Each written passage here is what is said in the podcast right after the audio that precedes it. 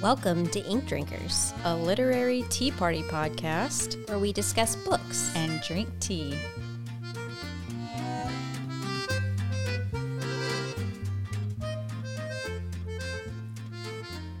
Hi. Hi, Jamie. How do you feel about these giant pop filters in our faces? I feel like, again, like I'm in a 1920s. it does make it feel even more like that. Um, they're Coming to you live from, hey, see? See? I'm sorry, good they're bigger than I expected. Like, I can't see your mouth. It's really weird. But now, when we say the word peas, peas, the words that start with the letter P, peas. um, you won't hear pops. Sorry. I never noticed this. These are the things that Jamie notices. While I'm editing, yeah. and you're like, "What? I what? That that was a thing." Didn't know. Now I do. Most people also probably didn't notice, but it bothered me, so I Your fixed it. attention to detail is inspiring. Thank you so much. Um, how's it going? How's your week? it's pretty good. Busy. Yeah. But, um, yeah, I don't know. I don't know. I'm still kind of dazed and confused. I'm a little glazed over. Um, I went to the doctor yesterday because I started to have a sore throat, and he was like, "You have tonsillitis." What? Yeah, and I was like, "Oh, great." Is that contagious? he said it wasn't. Okay. As long as we don't kiss each other. Like, why are you here? Because I said, "Is that contagious?" And he said, um, "No." And he's like, "Well, I mean, like, don't like kiss anybody like on the mouth, you know." And I was like, "Great, I've been kissing my child on before I started to feel bad." right. And um, Well, we'll just avoid kissing each other, and I should be fine. darn it. um, but yeah. So, and he just said like, don't drink after, you know, don't let people drink after you, that type of stuff. The usual. The usual stuff, but not um. You know, it's not It's- airborne or right. anything like that. It's my tonsils are inflamed. That sucks. Yeah. So, but I feel much better today because I've been taking meds and I got some shots yesterday. Ooh, shots. Yep, gotta 'em. love them. Give them to me. Um. Okay. Well. How was your week? Oh, I didn't ask. yeah. No. Um.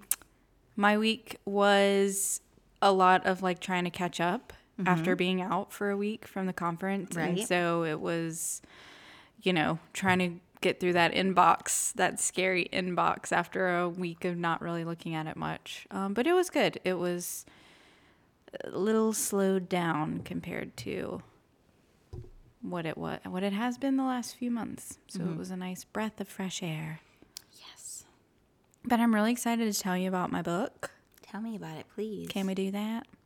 Uh, only if you don't talk like that. Sorry.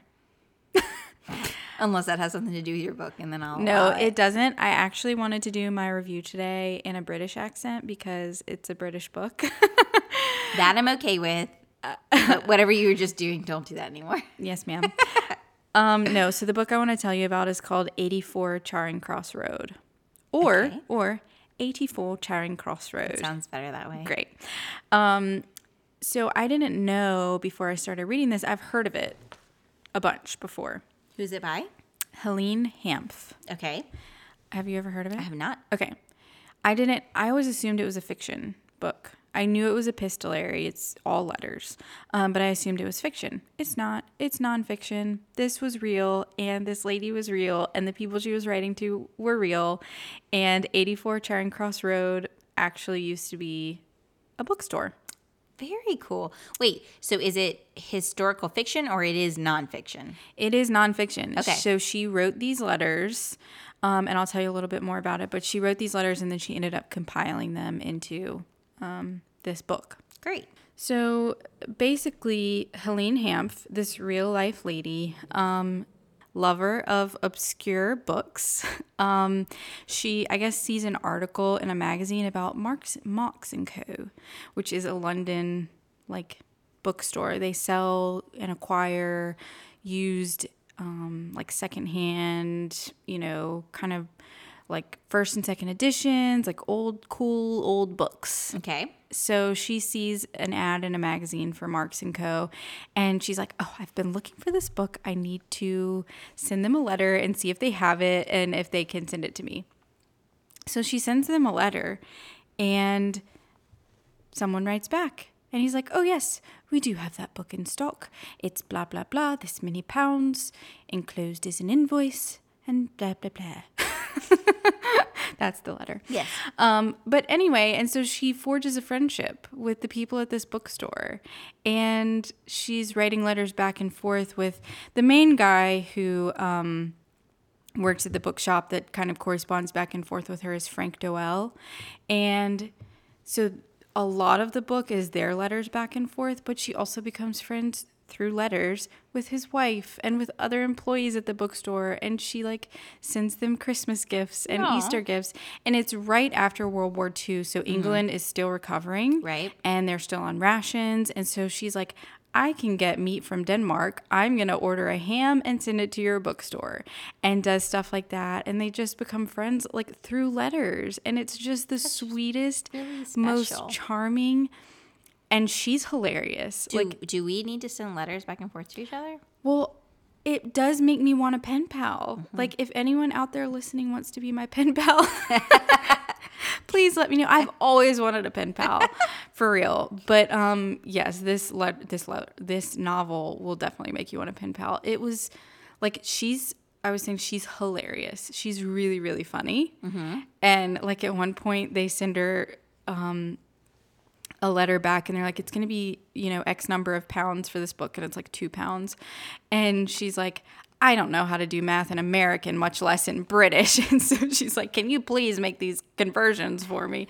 she's just so funny. And everyone is so wonderful and charming. And honestly, charming is just the best, most proper word to use for this book. But I absolutely adored it. The one thing I didn't like about it is that it was so short. No, that's a good problem. to I have. know. So on Audible, um, it was like less than two hours. Oh, It's a teeny tiny little book, but uh, it was just so wonderful. it sounds wonderful. Yeah. I can't stop thinking about it. I want a pen pal, preferably from London. but yeah. So you if you, yeah, I was going to say if you ever need just a quick little pick me up, that's the book. that's it. Hear that, guys? and gals. You Oh. hear that, guys and gals? Just a quick little pick me up for ya.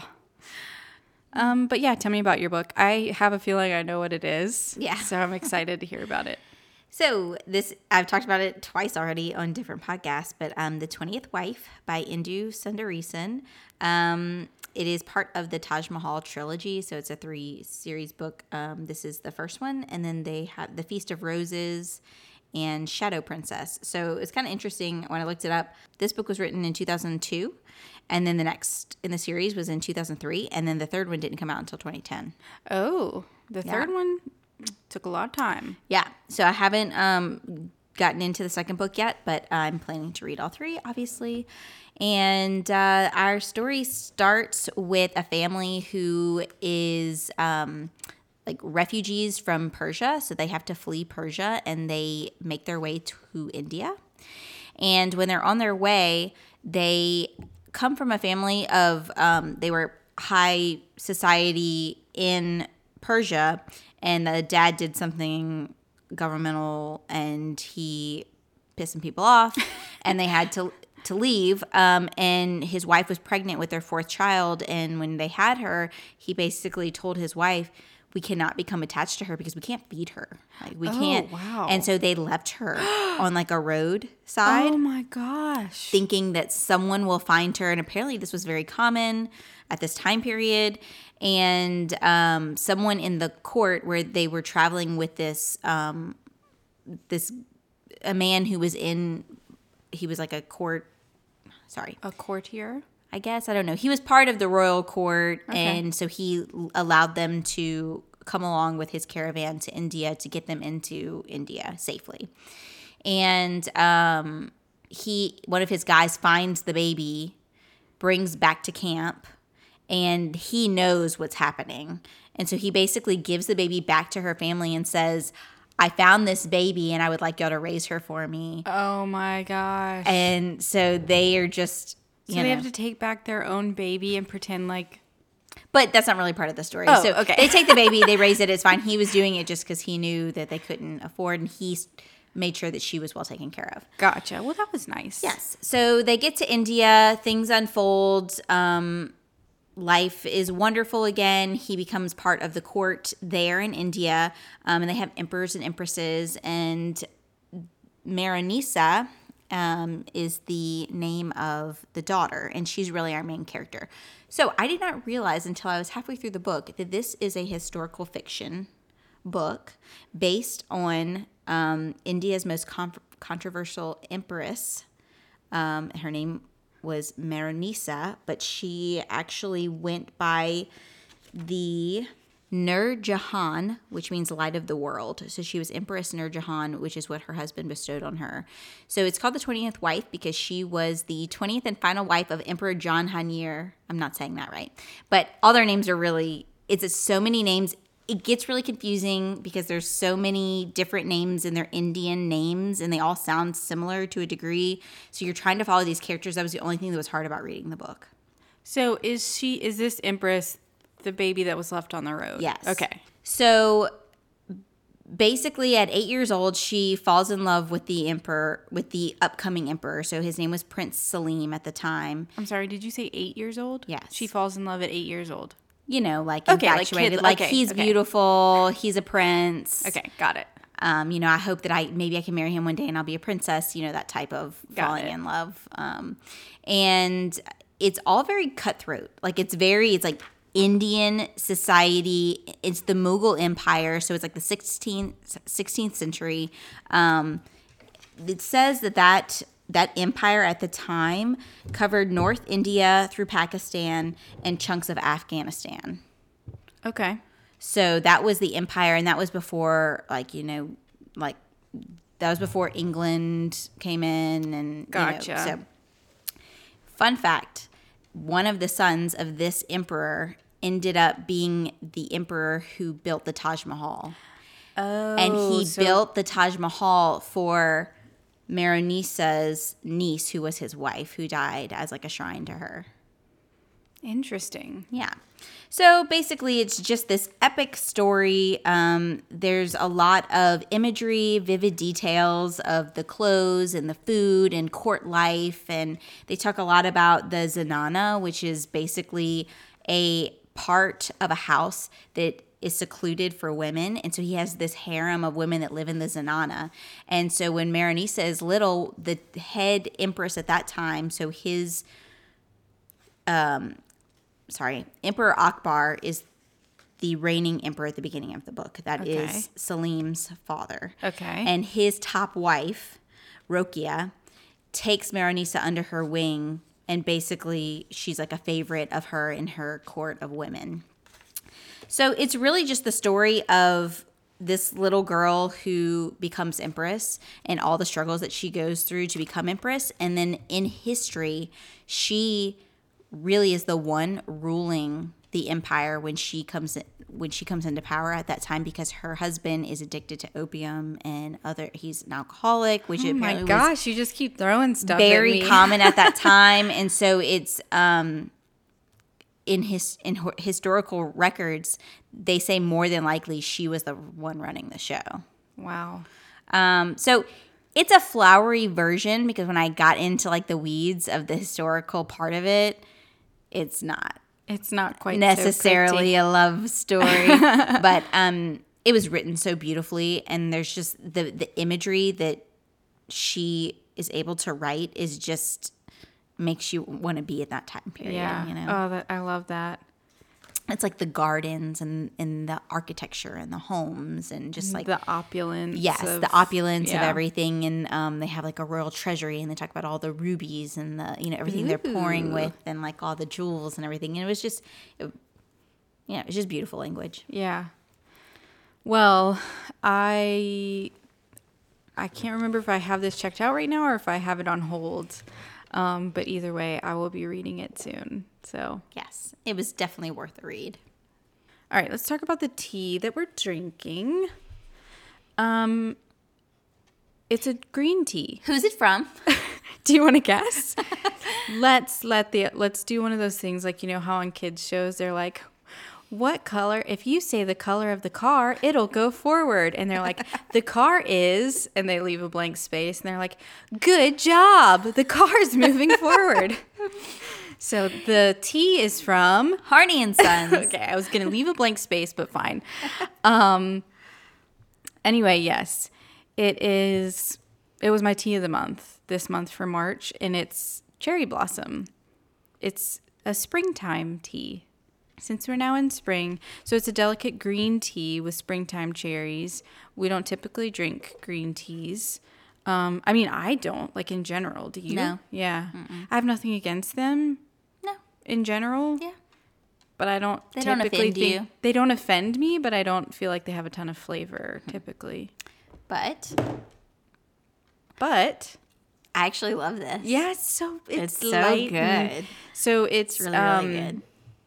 The character is a spring awakening to the senses, refreshing green tea with the bright, juicy flavor of cherries. I don't know that I taste cherry cherry. Really? I mean, Hold I do, but it's not like cherry medicine. it's not straight up Robitussin, but Just straight up Robitussin. That's the name of our new band.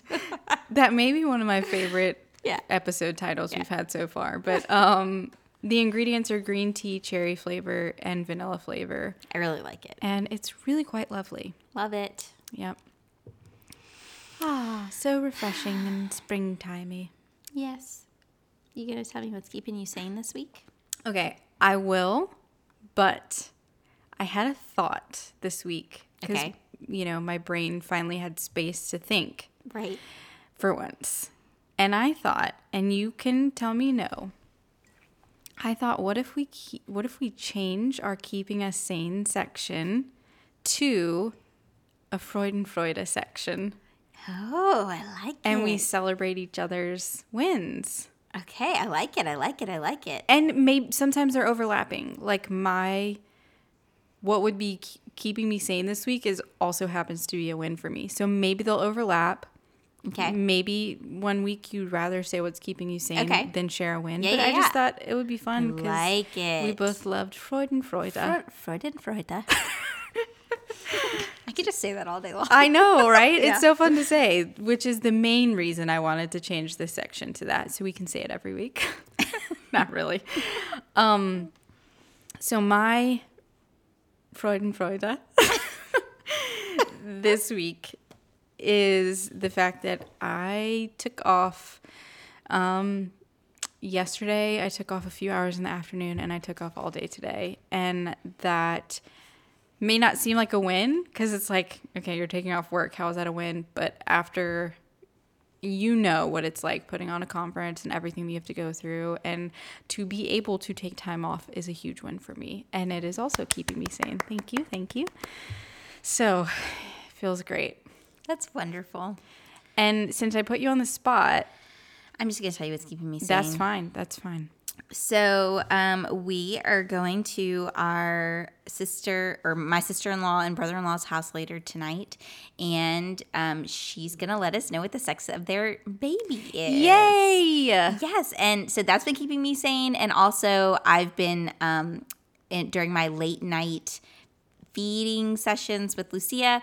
I've been putting together nameless, like boy and girl nameless, because we like to discuss names in our family. Name lists. Name lists. Okay, I was hearing nameless as in without a name. And I was like, I don't know what you're This is talking a, about. a list of names. Okay, sorry. Not nameless, a name list.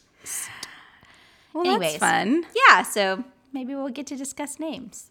Yeah. Usually his mom will, uh, my mother-in-law, she'll like say like ridiculous ones on purpose that we all just like laugh at. Like whenever we had Lucia, she was like Calliope Coulon.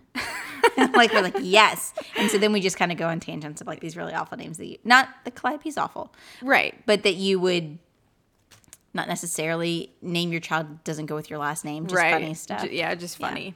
Oh, that's fun. Yes, it should be a fun, um, fun night. I'm excited for tonight because I get to go to Foster's T-ball game.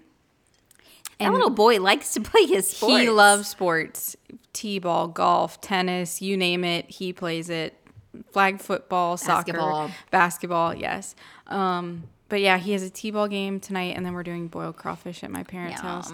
But um, my mom told me that last week, like obviously I couldn't do T-ball and boiled crawfish like we typically do on Friday nights because I was working, and my mom said that when John and Hillary and the kids were leaving her house um, last Friday, Foster turns to my mom and goes, Nona, how come Nanny wasn't here tonight? And it broke my heart. and he was like, She didn't come to my game tonight either. And I was like, Oh my God.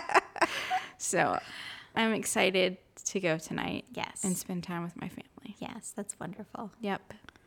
Let's go enjoy the springtime tea. And the springtime weather. Yes, when you got here, I was soaking up the sun, so maybe I'll go do It's that. quite lovely more. outside. It's very sunny but breezy. And my watch says it is 72 degrees, which is perfection. Yes. And this will be the only day like this all year. we we only get one in Louisiana. This is it. Okay, bye. Bye. Thanks for listening. Be sure to check out the show notes for the full list of books we discussed today. You can find that in your podcast app or on our website, inkdrinkerspodcast.com. And please support us by subscribing anywhere you listen to podcasts and leaving a review. You can find us on Instagram and on Twitter at Ink Drinkers Pod. Cheers!